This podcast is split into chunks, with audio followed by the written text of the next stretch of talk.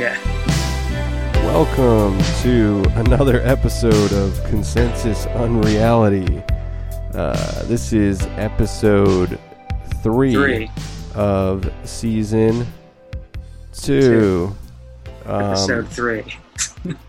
this is gonna be really fucked up. Hell uh, yeah.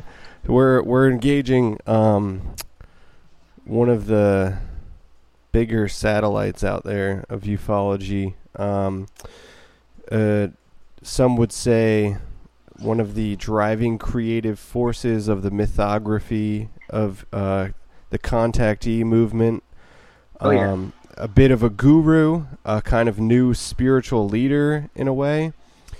Yeah. Uh, certainly a touchstone of um, the phenomena, as some would say. Um, a a beacon to I think some contactees, um, and maybe a sinister uh, psyop to some other experiencers. Uh, we are talking, of course, about Whitley Strieber, the author of Communion, among many many other titles. Ben. Yeah. This fucking my fucking internet's just like clicking and clacking. Why? Uh, I don't I don't know. There's a big lightning storm and the internet sucks here. Um, Yeah, we, we we're both like experiencing a crazy lightning storm. Um, I have I'm watching silently Communion, um, which is streaming off of Jeff Bezos's new Nightmare, and uh, right now Whitley Strieber is also experiencing a lightning storm at the cabin in the film Communion. Um, whoa. yeah, it, the the whole Strieber uh, nexus, um, and we're going to talk about a bunch of different stuff, uh, in, including uh, works collab- in collaboration with uh, Jeffrey Kripal or Kripal. Um, we're going to Yeah. talk about some of the works of Jasun Horsley, uh, specifically Prisoner of Infinity, and then I think for the Patreon we'll probably touch down to. Um, Vice of Kings and some some of that stuff concerning Aleister Crowley, Peter Levenda, and uh, Kenneth Grant. Um, oh shit, he just got he just got touched by the alien hand. What? God damn it, I'm not sleeping tonight. Uh, Have you seen it? You haven't seen that before? no, I haven't watched Communion yet because it Oh man. I, Strieber's whole thing, like I've been, I've been uh, really engaged. We both have in researching this episode. We've been super engaged in, you know, works talking about Strieber, listening to Strieber speak on podcasts and interviews, and listening to Jasun Horsley. I think who's kind of one of the main critiques of Strieber that isn't the Yeah. mainstream just like this guy's insane you know which is also you know the really the more popular critique of Whitley Strieber um but it's Right. a, it induces a very kind of- paranoid yeah. state It does. I something I like is that you kind of if you look at uh, Strieber's critiques of of Horsley, you see like a few like uh, responses. They're very similar to the critiques that like the mainstream culture has of Strieber himself. yeah right right right Like saying right. like this guy's obviously crazy. Like yeah it's like funny that there's like it like just like the same shit happens all the way down. Yeah. Um I think too like one thing that I, I was kind of thinking about earlier um you know, people kind of engage uh these different strands of phenomena, phenomenology, the occult, um the paranormal uh because of maybe experiences they have or they're kind of searching for meaning and then they get maybe attached to different brandings of, of meaning or different explanations um, Yeah. and Strieber certainly is is is willing to provide those explanations to people um, but one of which is is certainly like I think that ironically what I've encountered in in both Horsley and Strieber's work is that um, what Strieber calls the flypaper effect, um, which he mentions right. in that skeptical. magic. Yeah, Yeah. right. They're they're both like uh, very very um, against uh, dabblings in the occult, dabblings in the left hand path, to the point where Right. Strieber says, you know, if you mess with this stuff, it sticks to you like flypaper. If a secret society Yeah. messes with this stuff, it sticks to them, and if a nation messes with this stuff, it sticks to them, and so on. Yeah, it's Um, crazy. It's a good quote too. He's such a good writer. Yes, yes. Um, He's like uh, he just has a. I mean, I think that's why he was so popular with his with Communion and then the other Alien books, because he just like conveys it so well. He's a, he's a, he's a very talented writer. I mean, for sure. And I, before he wrote Communion, he was really getting popular in the science fiction field, which I think to anybody, Well, horror, yeah, yeah, sci-fi horror, and and that would kind of create like a. yeah, yeah. I'm sorry. This shit's going crazy over here. Sorry, it's like freezing and making these crazy like goblin voices between it. Oh my god, they're It's in. like, yeah. Um, so we're getting uh, attacked over here. Um, yeah. yeah, we tried to. Re- we were going to record this on Monday, and then my uh, ra- my router was not working when I came home. Right. Uh, Yeah. So that's crazy. I don't know. There's something. He's using his Gurdjieff magic to block our conversation. Yeah. Um, so Strieber, I think a lot of people, with if they don't know about him, um, I guess let's do a little bit of a background. He's from Texas. Um, Yeah.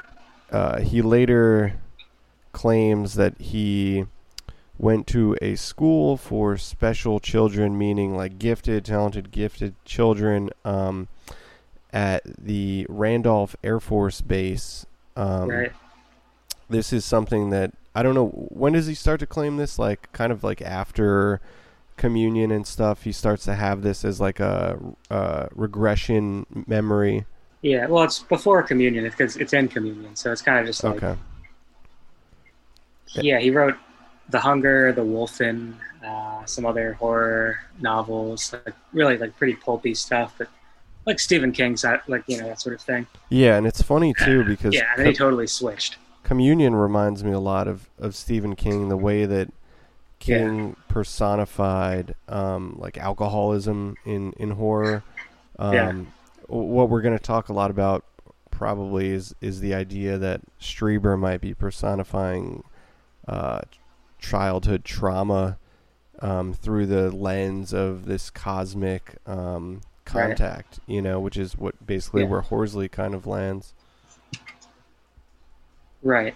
Um, and yeah, Horsley's book is really fascinating. Um, it it's kind of like half memoir, half like critique of of Strieber and the UFO phenomenon and sci-fi at large. And I mean, we've we talked to him about it when we interviewed him uh, a while ago, and it's just it's a really fascinating book but it definitely i feel like it has if not like an axe to grind then like uh it has a perspective that's pretty solid Yeah, he's he's um a very interesting character too, uh, and I think you'll find. I mean, just a little bit of a disclaimer. Like there are certainly things in Horsley's work like we don't full heartedly agree with these people to which we're talking about. Um, but you know, anyway, like uh, I think he's interesting because um, he he writes about people that he at one point looked up to and was kind of really interested in their work and their experiences and probably Right. identified with them a lot. I think that he felt that Yeah. he had similar experiences to Whitley Strieber, being that they were very real, um, you know, experiences of contact with alien entities in very physical ways, um, and Yeah. experiencing the paranormal effects of this. Um, to which Strieber's experiences go in all different sorts of directions uh, in terms of like afterlife contact and um, you know Right. uh, dealings in the astral plane and and almost like remote viewing and stuff like that. Um, Yeah. but uh, Horsley goes on to then critique these um, these kind of like titans that he uh, you know once really was inspired by, like Crowley and like Strieber and and Levenda as well. And uh, Castaneda too. Castaneda, yeah, Yeah. Um, right.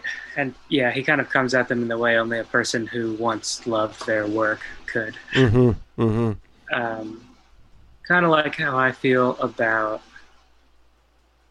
I can't think of anyone actually. Um, yeah. So, yeah, I wonder um, if we could start getting into, uh, you know, Strieber's um, the inconsistencies of his of his story because he kind of has this life narrative.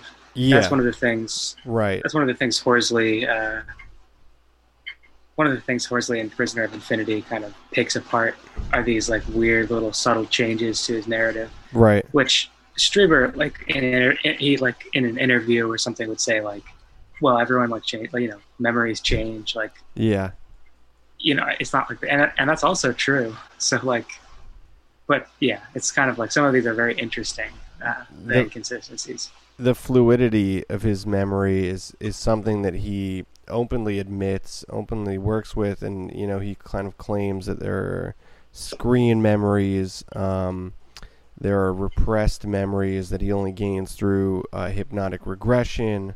Um, so Right. even like chronicling his um, his own personal recounting of his his abduction and contact experiences um, would be kind of a crazy task with a lot of footnotes. Um, but I think right before, like before we get into really more of the critique, I think we should kind of assume that maybe some of our listeners just don't even know who Whitley Strieber is. Um, Who? Who is that? I don't know. Maybe, I think Uh, there's people who, who listen to us sure. that probably don't really even know too too much about you know these specific stories and stuff. Um, Right. For sure. and you know if if that's you, like, why the hell should you know who Strieber is? I don't fucking know. But um, Because he's crazy. he, he's basically the progenitor of the gray alien image. Um, He is. Yeah. I mean, the the I- yeah. entire myth, mythology and mythography of of uh, the the gray really kind of spawns out of um, Strieber and also the sort of invasive elements of contact, especially like things like the probe, you know, that which is par- Right. parodied in South Park and stuff, is comes right directly Right. out of Strieber's stuff. I know that's crazy how that. It's like because you knew about that before you knew about Strieber. Mm-hmm. Um, Mhm. Wait, hold on a sec. I think uh, if we want to maybe cut this part out, I'm going to move to a different room because this is too frustrating. Yes. So, um, yeah, we have Strieber, the the progenitor of the gray image. Um, Yep. And it's it's not that simple. Um, when you get into the books and when you really start to read the books, um, he's contacted by a host of different imagery, and and there's very close ties to um, fairy lore. Uh, Right. and I, I kind of wonder if the whole idea of making the connection between fairies and um, the abduction thing, it- where does where's the chicken or the egg for that? Is it Strieber? Is it Jacques Vallée? Um, is it kind of just a natural Right. progression that Strieber, as a writer or as a creative mind, makes in in, in either these experiences?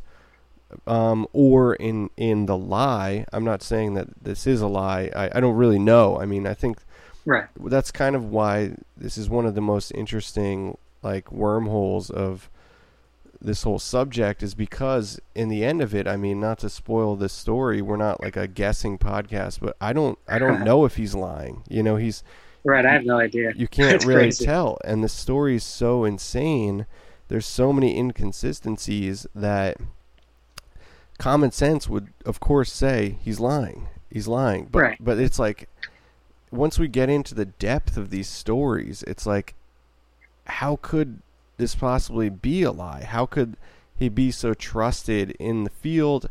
How how could he write about his his all this contact with his wife um, in the afterlife and all this weird stuff Right. like it? It I don't know, Yeah. like to be that you know foolproof and dis in in being disingenuine would be like some you know diabolical level. Um, It would be good. It would be yeah. That's like uh, almost not even like a person. It's just like this crazy magician of lies. Yeah, and I Um, mean, certainly the field of psychology would argue that that exists. Um, and- Right. And, there's also the angle, you know, that this is part of some grander psyop. Whether Whitley Strieber is a useful Right. tool in that psyop or not, um, is is a large part of the debate. Um, and I think people would ask, like, well, why would you want to create a psyop where you're, you know, basically having this guy have these abduction experiences and he's going to put that out there? Well, in that way, um, which a lot of people, you know, point out, specifically Horsley and and some others, is that, you know, like the having these sort of UFO um, alien abduction experiences within the United States kind of um, it empowers and solidifies the United States' like technical technological prowess. Um, it reinforces ideas that you know we've been in contact with these beings, therefore we have like um, advanced technology. Um, I think it also kind of philosophically um, creates that complex where it's like it reifies capitalism, you know, because we're we're driving essentially towards the cosmos, you know. We're Right, we're we're innovating so that we can become the star child of 2001, you know. Right. Um, yeah, Yeah. No. I. I think that all makes a lot of sense and is a good summation of kind of like the the back and forth on the Horsley thing that a lot of people, or yeah, the, Horsley uh, critique of Strieber, I guess. Um, at least it's what I'm having in my mind is like, um, is this like a sort of case closed kind of situation, or is this sort of just like another layer on top of this? I'm sorry, you were saying another layer on top of what? uh, on top of like the same Strieber mystery. Yeah. Um I that is one thing I do feel kind of certain of is that uh Horsley and Strieber are almost like um ping pong each other, you know, in a way where Yeah. they they even if Horsley's attempt is, is to sort of deconstruct this narrative, he's really only adding to it in a weird way. Um Right. because Yeah. his his own arguments are so personalized, so he just becomes another node of Strieber's Right. nexus, which is just really bizarre in itself. and it's it's interesting what that nexus like includes um, because he also has this sort of environmentalist angle on him which kind of like uh, like he wrote the the or he co-wrote at least the book that would end up becoming the day after tomorrow film Mm-hmm. and that feels like at least in in uh, horsley's book about it a pretty essential part of this transhumanist thing that is being sort of psyoped into us Right, and that's so Strieber fits sort of like he fits the profile, I guess. That yeah, right, right, and that's also sort of the argument as to why why would this want to be why would you want to create this sort of strange psyop? Um, is is the idea that Horsley posits that um, disassociation uh, is dr- is a driving force towards transhumanism, um, right, and there's a transhumanist agenda. sort of yeah, like the whole book is sort of about this disassociation, disassociation as a sort of a root cause of a lot of the, this. Like, what did he call this? Uh, the second matrix or something like that. right. Um, like this conspiracy culture. Yeah. um, that yeah that like um, I lost my train of thought, but um, yeah, Horsley has this this perspective that by applying depth like depth psychology and Jungian uh, psychoanalysis, you can kind of get to the the bottom of what's going on with Strieber to a certain extent. Yeah, he's he's applying it, but in in a way that um, he believes that those types of psychology are used and exploited by um, people trying to weaponize the mind, essentially. Um, right, that's true. Like, um, you know, the trauma mapping uh, the other um, through what what is it called when you when you sort of have this like defensive self um, through experiencing trauma. Um, the mind creates a sort of like uh, like a guardian. Yeah, like a like a hyper self or a hyper guardian, um, which is like um, a, a, psyche defense.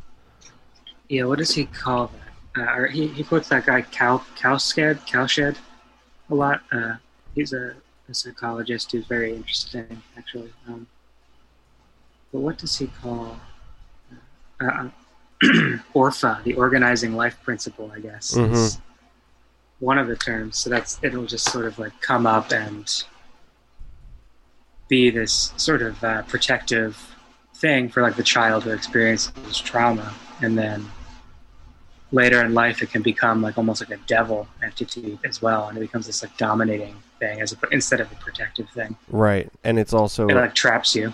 Yeah it's a it's a place where you project this trauma at an early age onto um, some realm of the supernatural and that sort of mythology develops and stays. I guess this is what right. what is called in prisoner of infinity the crucial fiction yeah, yeah, I love that concept though. I mean, yeah.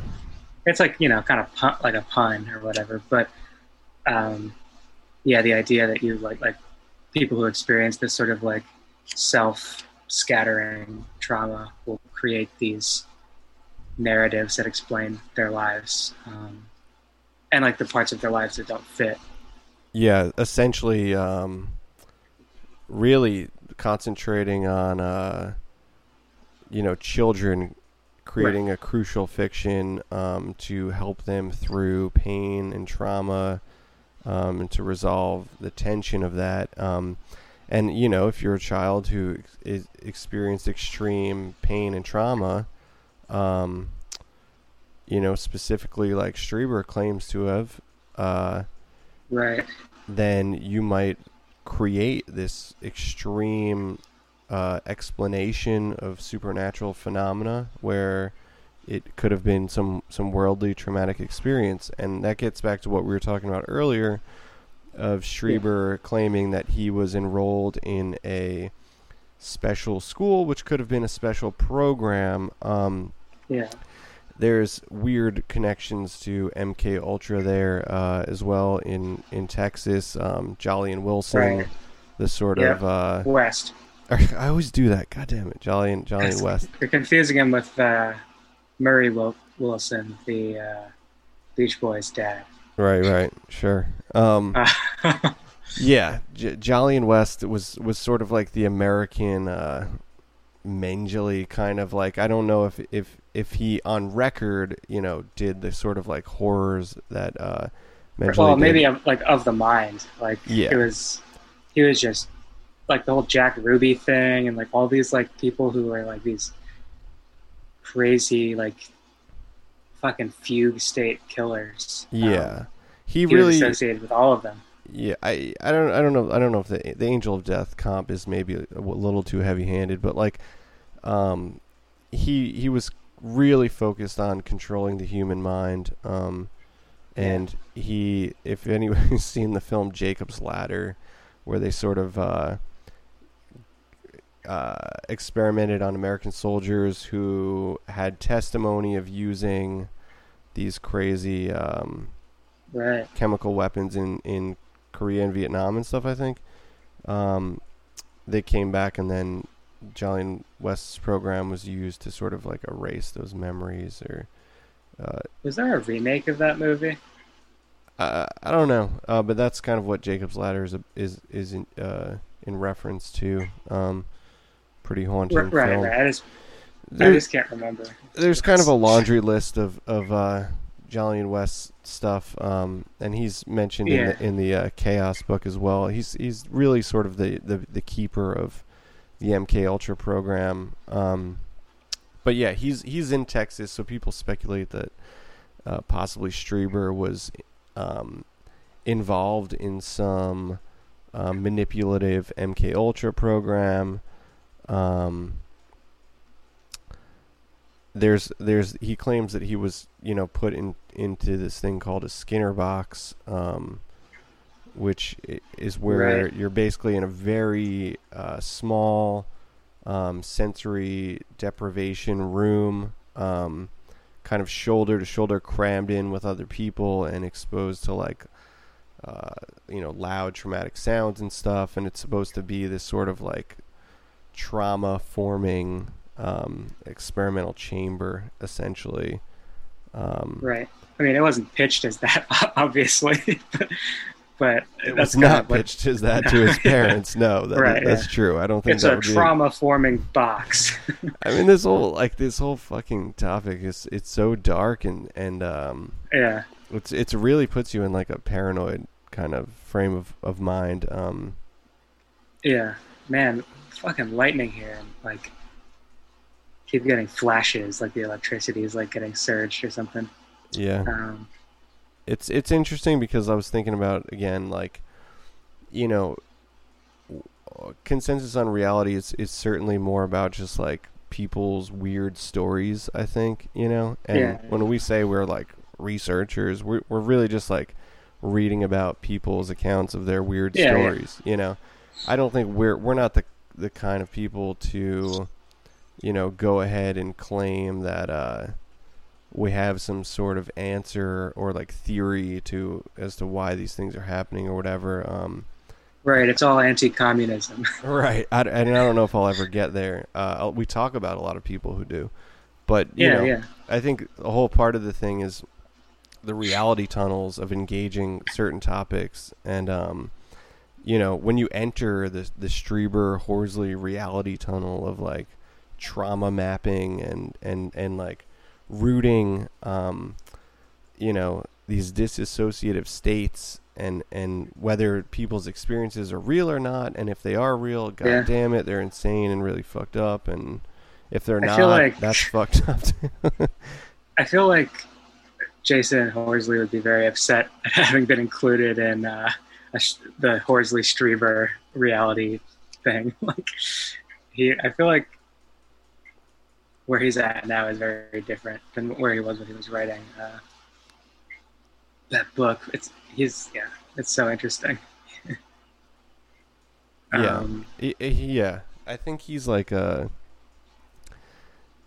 He's definitely an important voice currently, and I, I don't I don't say that you know people give the cadence of like an important voice meaning like you should fucking believe this person. No, I think like yeah, his opinions on stuff are like uh are important because he doesn't he's not just kind of like propagating some story you know? He's really like an ant- antithesis to a lot of stories um yeah, which i think is important because these things need to be analyzed and like kind of broken down right. He is. He's kind of like a dissolving agent or something. yeah and it, it's better than just being like well i either do or don't believe whitley strieber well it's like you know what is this even like what why did he Right. why did he see these like tommy knocker um blue cobalt goblins like Love those guys.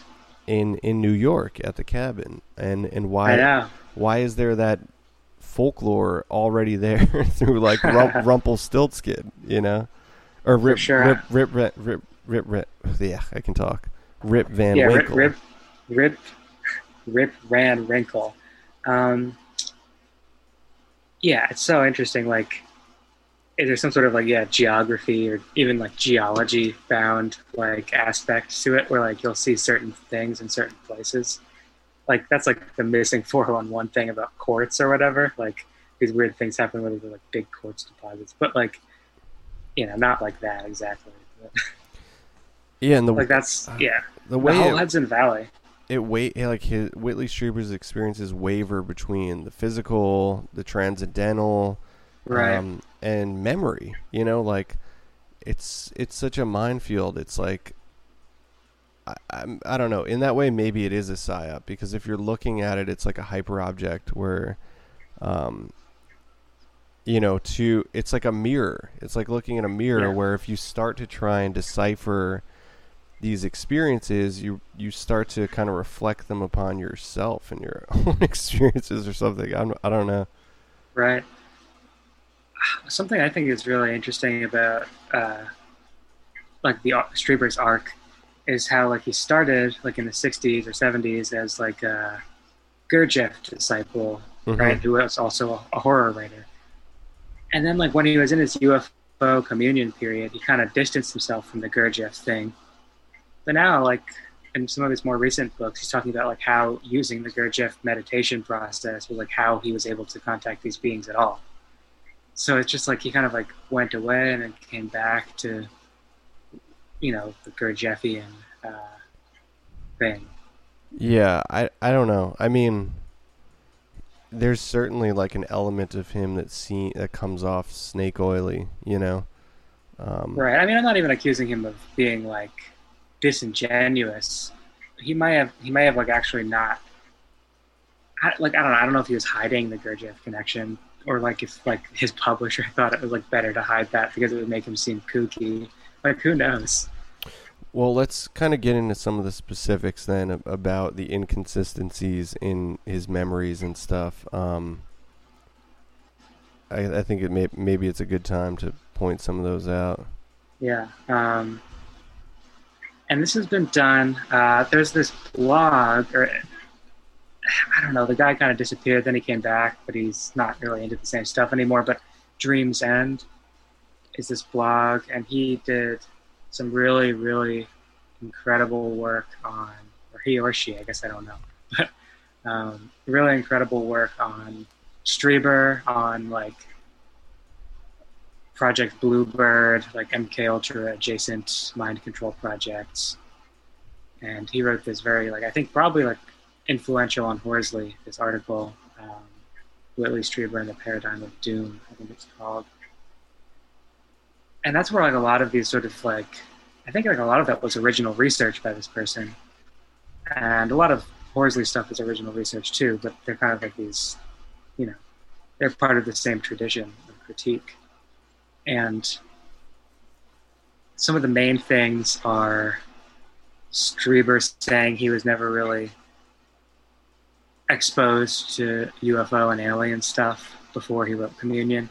Like he kind of put on this guise of being like aliens. This is the last thing I would have ever thought to write about. To being like, you know, having all this knowledge suddenly about all this stuff and like all these mystical uh, parallels.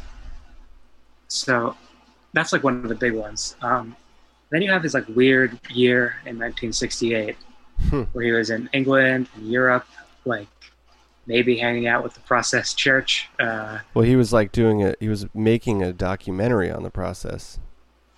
right, or he was hanging out with the guy who was, or he, what was he doing? Was I he think writing it? He's like Or- credited on it because apparently Strieber went to film school. Like he's it's weird because Right, he yeah. graduated from like three different universities, which doesn't really make sense. Um, It makes sense for like an intelligence agent. yeah, exactly. Um, Right. So that's another thing, which is that in his first book, in his bio, only in the first edition, it says he's also done work in intelligence. Like there's a picture of this like bio from like the first edition of like the Hunger or the Wolfen or something, and then it's in it's in no subsequent like dust covers. It's like never mentioned again. um, and his father was intelligence, and like so he kind of comes from this intelligence milieu. Um, so that's another inconsistency is what his actual relationship to U.S. intelligence agencies is, and what he, what he was doing traveling around in '68. Because it kind of seems like he was just traveling around, like Yeah. Right. Yeah. it's like yeah, and the the story evolves in his books. Like it's one thing in transformation, It's another thing in solving the communion enigma. It's another thing in the secret school. Like it kind of like goes through these mutations of like what actually happened, and he's always talking about like how he doesn't really remember much of that year. Like suddenly months had passed, like that kind of thing. Yeah, he has some weird contact experiences in that too, where he's kind of like forced to be intimate with uh, an alien, but that only later is is written in in the way that it's an alien. Like uh, initially, I think he writes about it, and he says that he was like forced by a group of individuals to be intimate with a woman. Um, right, and I think you mentioned in that story pain too. Uh, yeah. which is like this early Hors or uh, this early Strieber s- short story, like a fiction uh, story that Horsley mentions, um, like the parallels in this horror story. I think it was like even included in like an anthology. Like it was like you know a read horror story. Like people knew about it, and a lot of what happens to the character in that is sort of like what maybe Strieber was experiencing in Europe. I'm like reading reading some of the quotes I wrote down from the way that Strieber writes um, in retrospect about some of the more sexual contact experiences, and and a great deal of them are like, you know, Yeah, like most of them. I would the whole thing is kind of primarily focused around uh, physical sexual experiences, which makes Right, it a, for a very odd read. and Um, violence too like those yeah. two things like it's always like these like crazy things that happen to him that like seem like disablingly violent Yeah, and then he like he's like and then i woke up but i was fine right, or like right. Which- he had like an but implant. it wasn't a dream yeah He claimed Like, to yeah, have like an implant behind his ear, um, and then i guess he did yeah, it was with like Doctor Leir, who was Dude, this I- guy. he, he, it was this guy who would be on Coast to Coast a lot, and leir is awesome and i know someone who like was family friends with him that's crazy. and he was and nobody knew about this like in the they're just like and then like when he passed away and like all these ufo people came to the funeral Yeah, They're like, what? he was like a podiatrist. Right. He would just remove like surface level invasive objects from You get them scanned, contactees. right?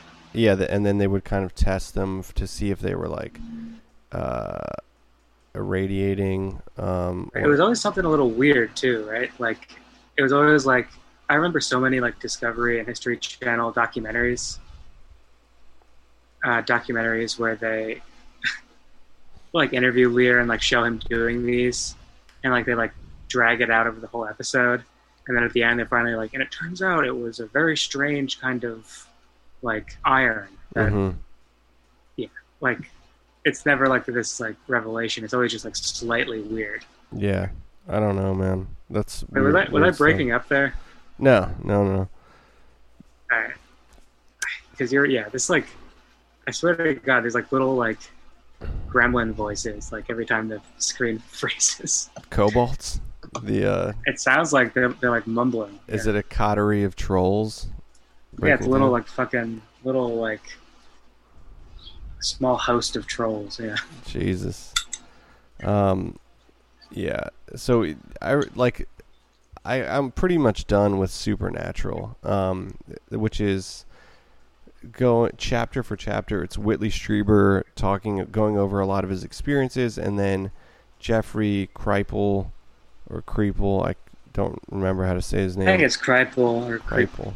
Damn, I don't even remember. I think it's Kripal, but um, Yeah, I think so. It is. Yeah. but uh, so Kripal is like a scholar of uh, theology, um, which I guess makes him a theologian. If is that correct? I guess so. Well, he's a professor of like religious Yeah, and I'm sure if it's the same thing.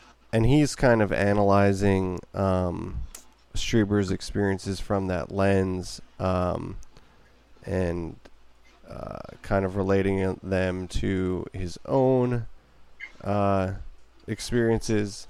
Uh, it's a pretty right? interesting and like book. historical figures, right? Yeah, for sure, for sure. I Like- mean, it. Yeah, The history of mysticism and stuff. He's actually like,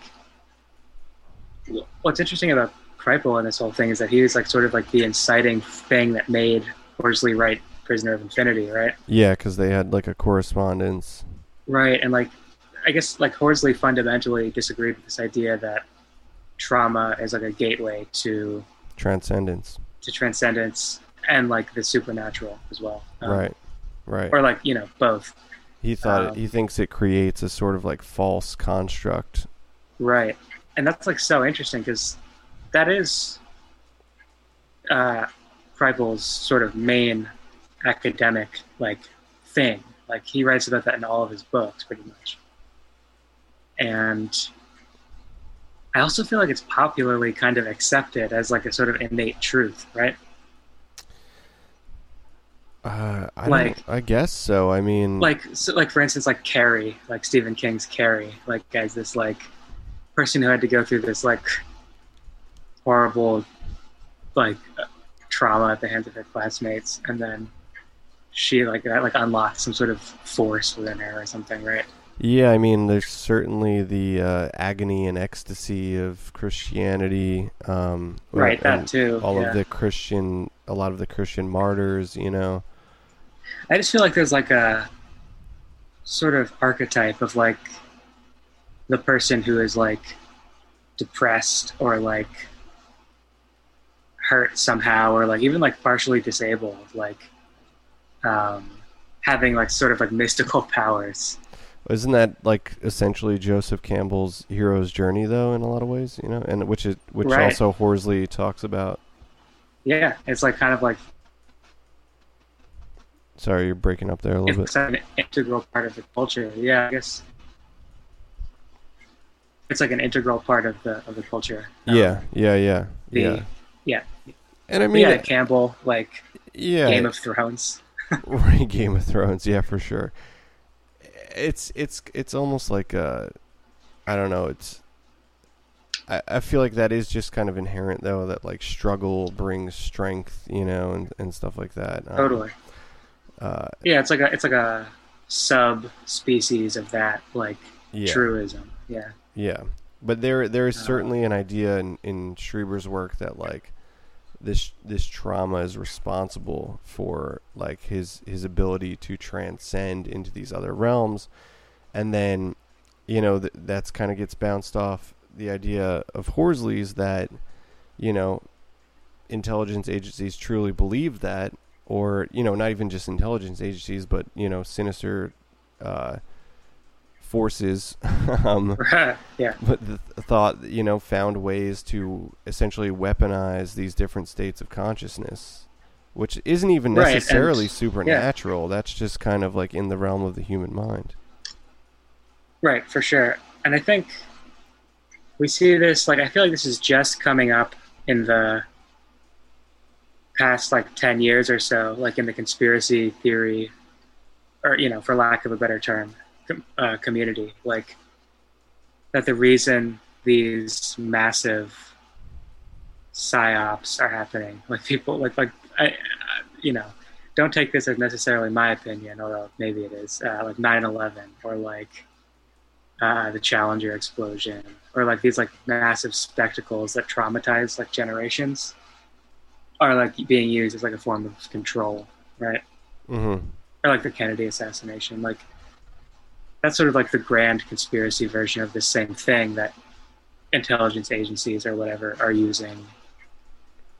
You know, trauma as a means of mind control. Like that's what they discovered in MK Ultra. Not that drugs would do it, but that drugs led easier to like this trauma state or they helped like they increased the efficacy of like of that that's like the i feel like that's like the most pessimistic possible interpretation of of mk ultra like even though it's like bad no matter how you cut it. Yeah right exactly. Um y- and which is also a big part of Horsley's uh, hypothesis is that psychedelics are inherently um, like a trauma a traumatic experience and that are right. you know not good for you. Um, which i think a lot of you know a lot of people would argue differently and then maybe horsley would say that that's creating a sort Yeah. of false disassociative state and and all that etc i mean it's it's it, it's we're kind of talking about this stuff in a lot of ways, and I feel like if people are listening to this, like we're saying a lot of things that are from the perspective of somebody like Horsley, where it's like we don't. I don't necessarily identify with these like very Right. paranoid states of thinking about this kind of stuff, and I and necessarily I don't. I often don't want to. I mean, it's not what draws me to it because it just kind of makes you. Uh, it's almost like fear porn in a lot of ways, you know. Um, yeah. On the other hand, like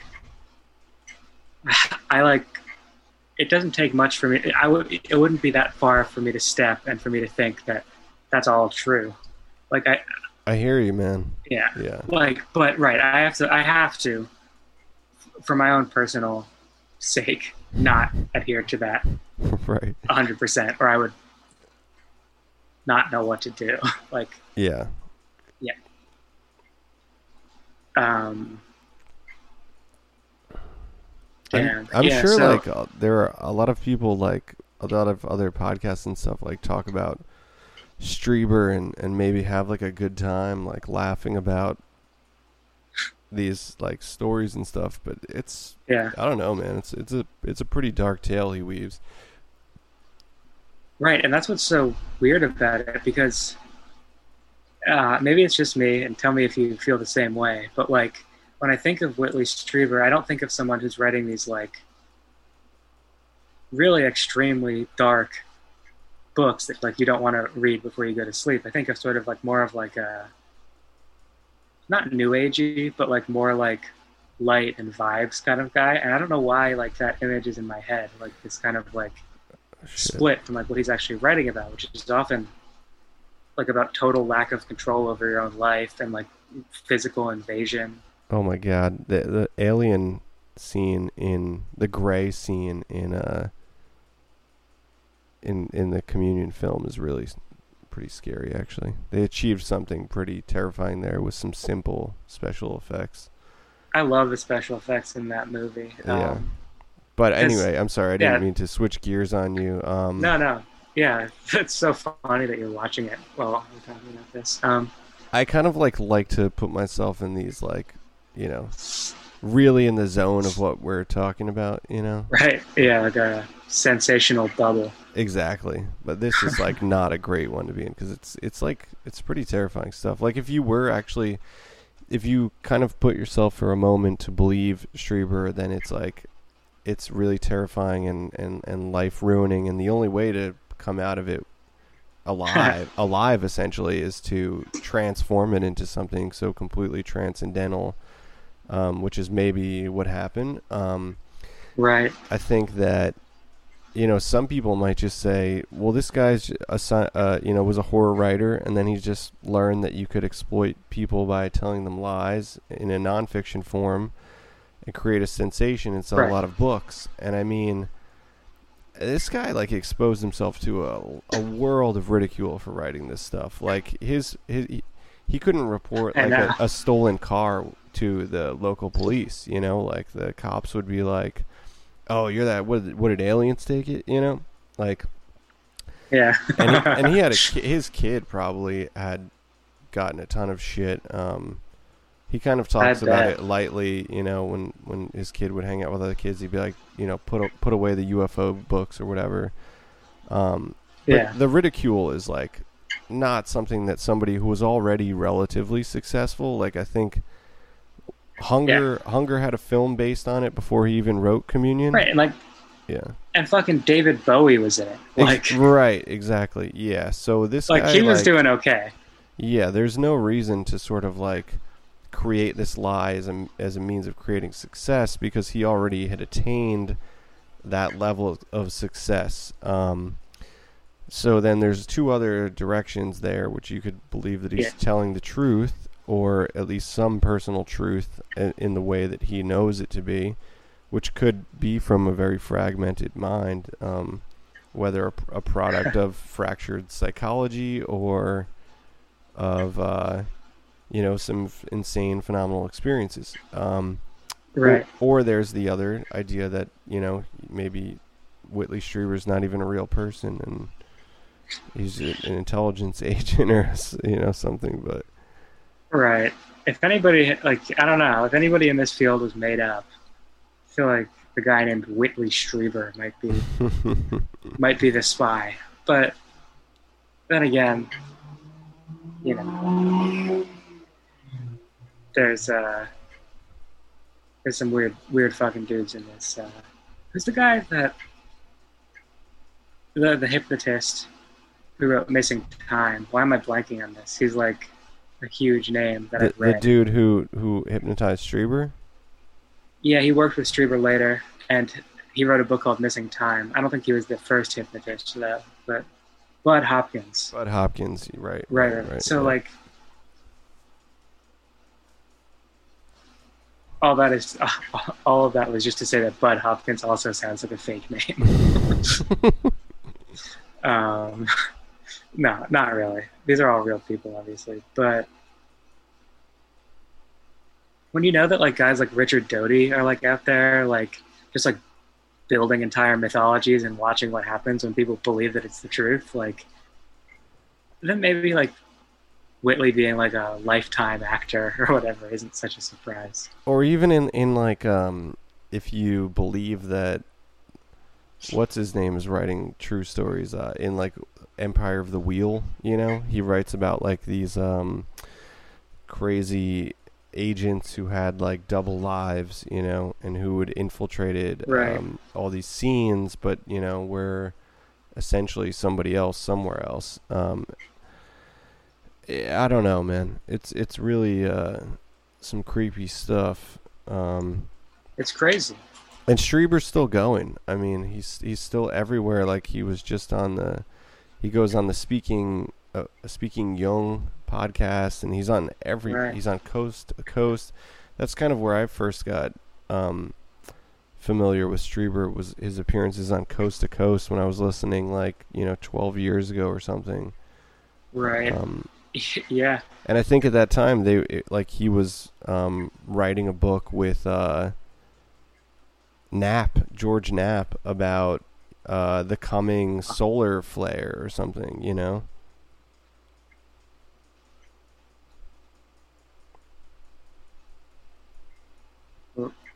I'm sorry. You, Right. you Wasn't that uh, George Noory? was it him and Noory wrote a book? I, I almost I was gonna say think no, so. no. I think you're right. I was gonna say Noory, but then it sounded too ridiculous actually. But it was Noory. yeah. George Knapp did. I mean, yeah. It would. Yeah. It would make sense it was either of them, but yeah. I mean, yeah. This internet's doing bad things right now. And, Um, and and back then, I kind of just immediately thought like this Whitley Strieber guy, like right. who is this fucking snake oil salesman? You know, like I don't. Yeah, I just can't. I feel like it, he might be one of those guys who, like, right when he was about to die, will be like, "It was none of it was true," yeah, maybe man, and it maybe that, but maybe not. Maybe that's the game. I don't know, but he's just such a such a good liar. If that's the case, um, Right. That's like he's an exceptional one, but exceptional liar. I, I kind of, I like, I'm literally, you know, what ten or fifteen years after I first heard of him, I'm still like 100% 50-50 on whether or not I think he's telling the truth. right, right. Yeah, Like, I, I just have no idea. yeah.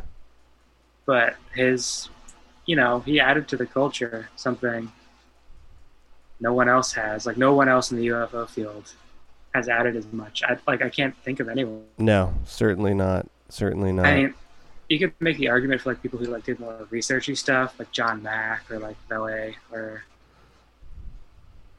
like george knapp even like facilitating the bob lazar story but strieber just like beats them all in terms of actually like influencing the larger culture. The mythology of it, um, you know, right.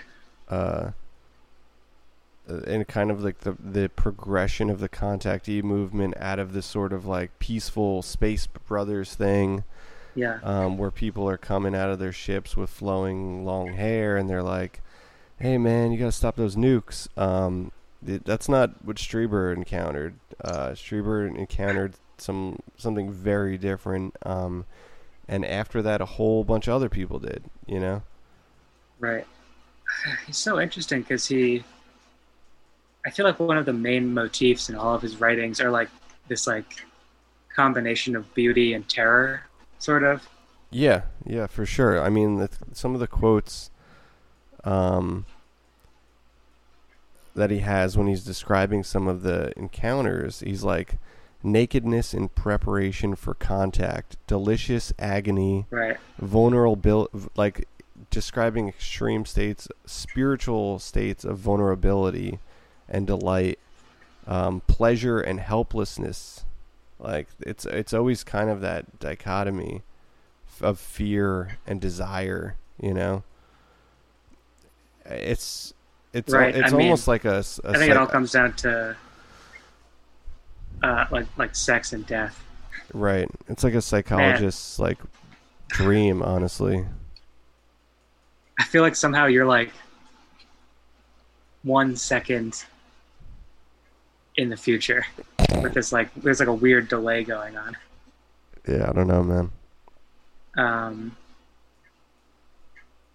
anyway, yeah, I mean, and that's sort of a big part of Horsley's sort of fixation too is just like sex and death. I mean, death I feel like is represented by like trauma maybe Right. They're both uh, two being yeah. two writers very focused on physical experience with the supernatural. Um, right. whether it be you know Horsley's perspective of you know past physical trauma um, or you know or violent trauma um, informing you know regressive spiritual explanations um, or or even transcendental states.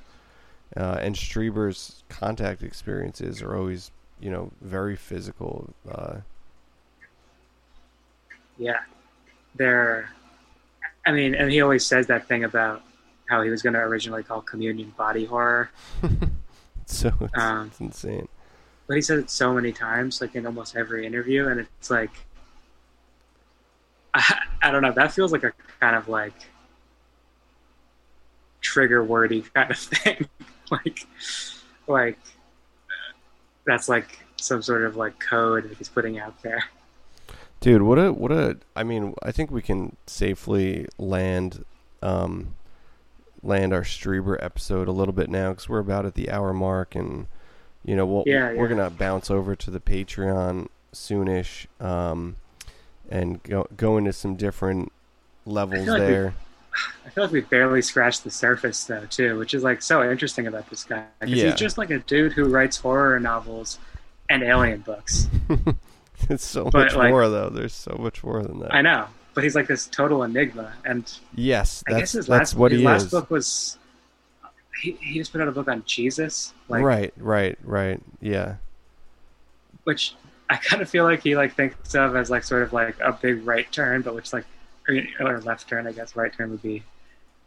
And it is a right turn. It's like it's like a, it's an expected thing. It's kind of like a, you kind of knew it was coming. And it, that's that's an odd connection too, because from what I gather, it seems like Horsley is is kind of more informed by like Christianity now as well. I think on a recent episode I listened to him, and he was talking about celebrating Lent. I don't know if that was just an observation of traditions or if he was actually uh, is is kind of like moving towards more traditional Judeo-Christian um, beliefs and stuff. But that would that seems to uh, make sense. Um, I think so. and and Strieber is kind of like orbiting the writings about Jesus Christ in the way that this was a real figure who was sort of like a mystic. Yeah. Um, and I think he's writing about it in a way that he can, you know, relate his own experiences, um, which again seems kind of snake oily a little bit. Um, just kind of expanding to a new audience who's already indoctrinated to one thing, basically Right. bridging that gap because you're out of answers yourself. You know. It it would be easy to map out his trajectory, and like really convincingly argue that he's just like a dude trying to make his next, you know, hundred grand. Mm-hmm. Um, Who doesn't give a shit about the, the scrutiny and the ridicule? Right. Like who really yeah, doesn't. like I, yeah, a guy who's like never embarrassed. He's like, I'll do it. I don't give a shit. yeah, I don't, give a, I don't give a fuck. You're writing a check.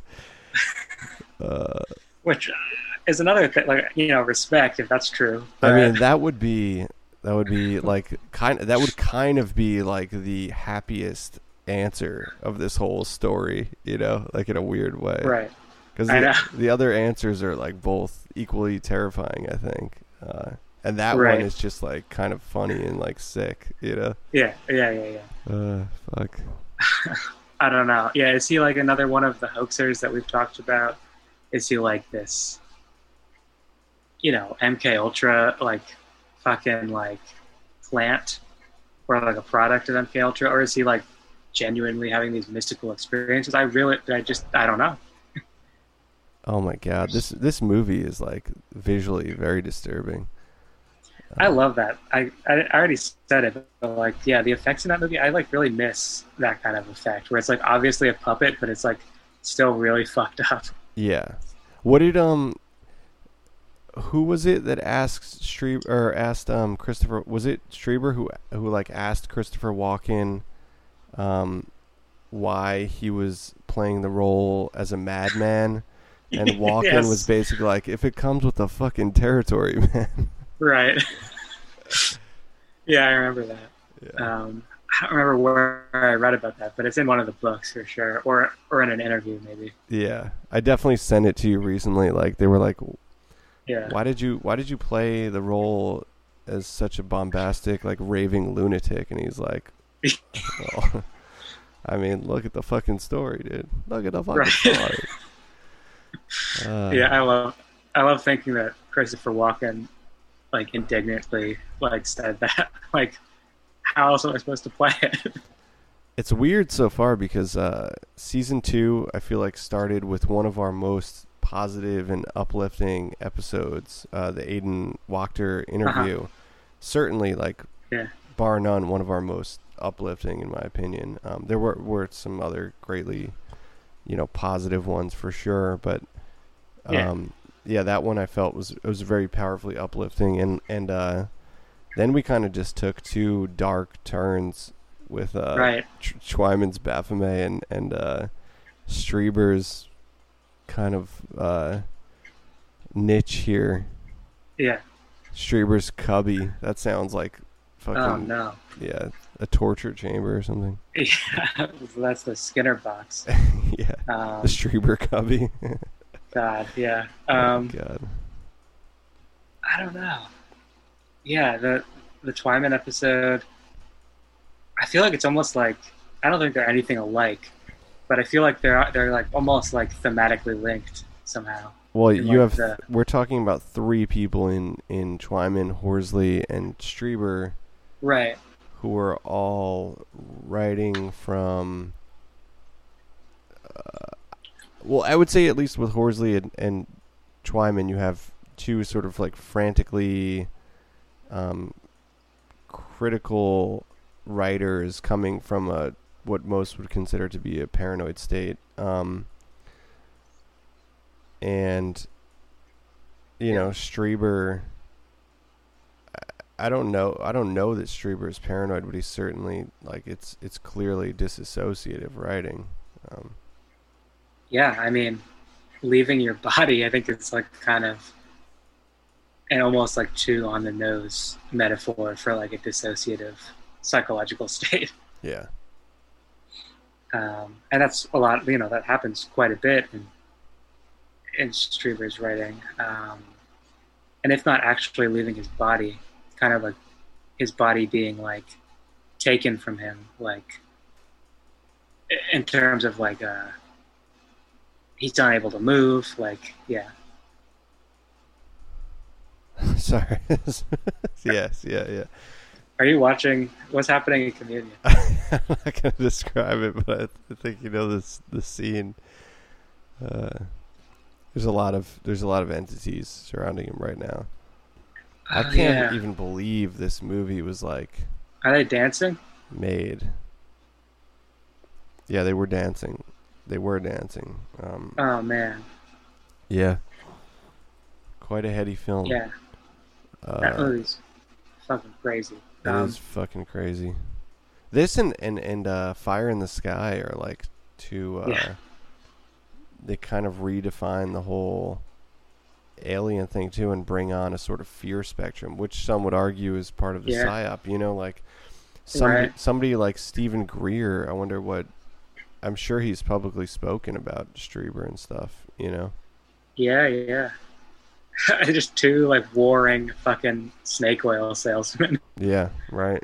It's like fucking Cobra Kai or something. Yeah. Um, but I don't know. Strieber is just like a big IDK. Like, but I, I'll still read that garbage. Yeah. Yeah. Yeah. Just kidding. Uh, it's not. It's actually like. I feel like it's pretty spiritually like profound, even if it's like the the left hand path or something. Mm hmm No matter what it is, I mean, it's like undeniably culturally important. Like it's it's already made its mark. You know, like you could say this guy's fucking ridiculous, but it doesn't matter. Like what whatever he he put out into the world here, um, it it's it's really made its uh its mark. It's imprinted culturally on the on the psyche. You know. um, I recently picked up a book, uh, really a, a horrible little book. Um, the official Alien Abductees Handbook by Joe Trapetian. Oh, let's posted. let's save that for the Patreon. Well, Yeah, well, we'll, suffice it to say, uh, we posted a picture of one of the illustrations of an alien sticking out its tongue, hmm and we'll get it. We'll get into greater think we should- depth of that in the Patreon episode. You think so? All right. So I guess you guys better sign up for the Patreon, uh, or you'll never hear about this literal joke book uh, Yeah. about alien abductions. Um, so, um, yeah, I have here a fresh copy of uh, "Outside the Circles of Time" by Kenneth Grant. Um, Granty. been reading a little bit of Sinister Forces. Uh, Peter Levenda, making my way through the Dark Lord as well by Levenda. Um, fresh Hell off yeah. some fresh off some conflict between some writers and Peter Levenda. So we're going to talk about some of that stuff in the Patreon and much more. Um, the dark side of the left-hand path, if there is a light side, um, and those kind of things and more. Um, so consider signing up at the Patreon. We've been kind of uh, we've been working our way through some different stuff there and getting some great feedback from our subscribers. So do check that out. Um, thank you for listening, and we'll catch you next time.